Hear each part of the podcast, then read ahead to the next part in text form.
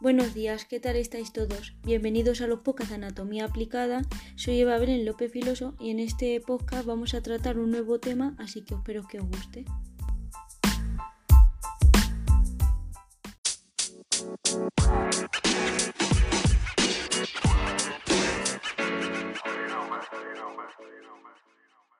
Hoy vamos a hablar de las disfonías, que es un trastorno que se caracteriza porque genera una alteración en el timbre de voz y esto puede ser debido a distintas causas.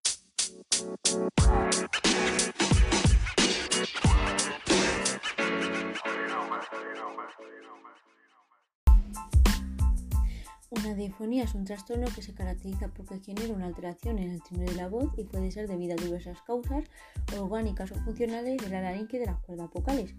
Tanto como en niños como en adultos, si el trastorno se alarga más de dos semanas, requiere una vista médica tanto para descartar una lesión grave como para impedir que la disfonía se convierta en una crónica y derive una pérdida total de la voz.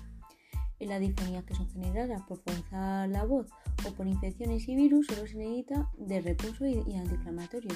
Y en algunos casos se necesita una logopeda que le enseña al paciente a utilizar de nuevo bien la voz y a rehabilitarla.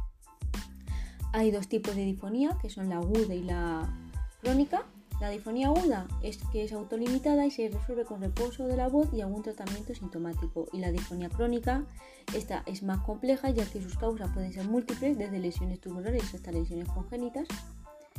El pronóstico de esta enfermedad es que en la mayoría de los casos se puede curar siguiendo el tratamiento adecuado ya que se origina por una causa infecciosa inflamatoria y en el caso de que se alargue más de 10 días, ya sí sería necesario ir a un especialista para realizar un examen minucioso y una exploración de las cuerdas vocales y la laringe.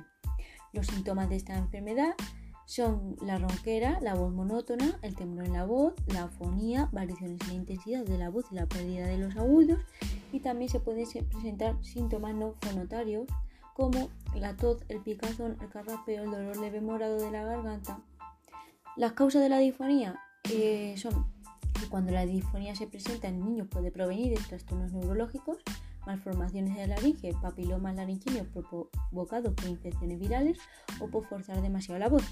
Esta última es la más común que provoca la disfonía en los adultos, ya que la hiperfunción vocal no, no tratada puede llegar a producir otras patologías como nódulos o pólipos en las cuerdas vocales. Además hay otros tipos de factores que pueden desencadenar la difonía, que es el reflujo gastroesofágico, el tabaquismo, procesos infecciosos como la laringitis o la tuberculosis y trastornos neurológicos de la laringe o tumores. El tratamiento de la difonía se puede tratar reposando la voz y modificando los malos hábitos en el uso de la misma. En el caso de que la disfonía esté provocada por procesos infecciosos se pueden administrar antiinflamatorios y la manera de prevenir la disfonía es cumpliendo unas normas de higiene vocal entre los que se incluyen el no carraspear, hidratarse correctamente, evitar los ambientes secos y los cambios bruscos de temperatura, evitar el humo y el tabaco, descansar correctamente y reducir el consumo de cafeína.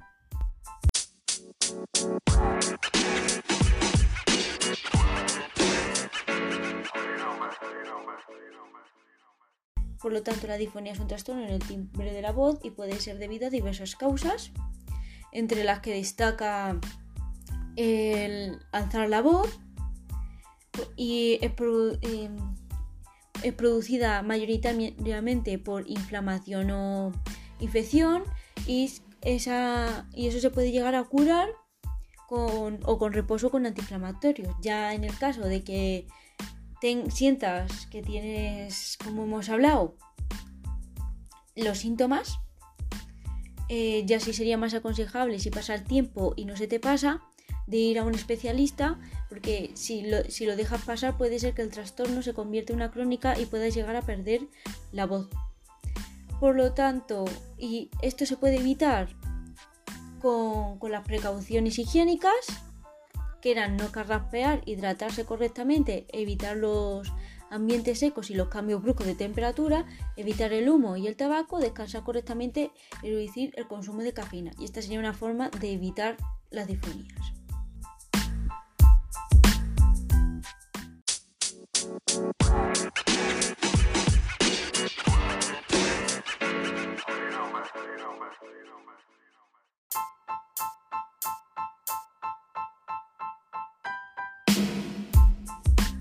Bueno, y esto sería todo sobre el podcast de hoy. Así que espero que os haya gustado y si os interesa algún otro tema, eh, estaré hablando sobre otros temas en mi página. Así que aquí os las dejo y si queréis os podéis meter y ver si os interesa alguno más. Adiós, que tengáis un buen día.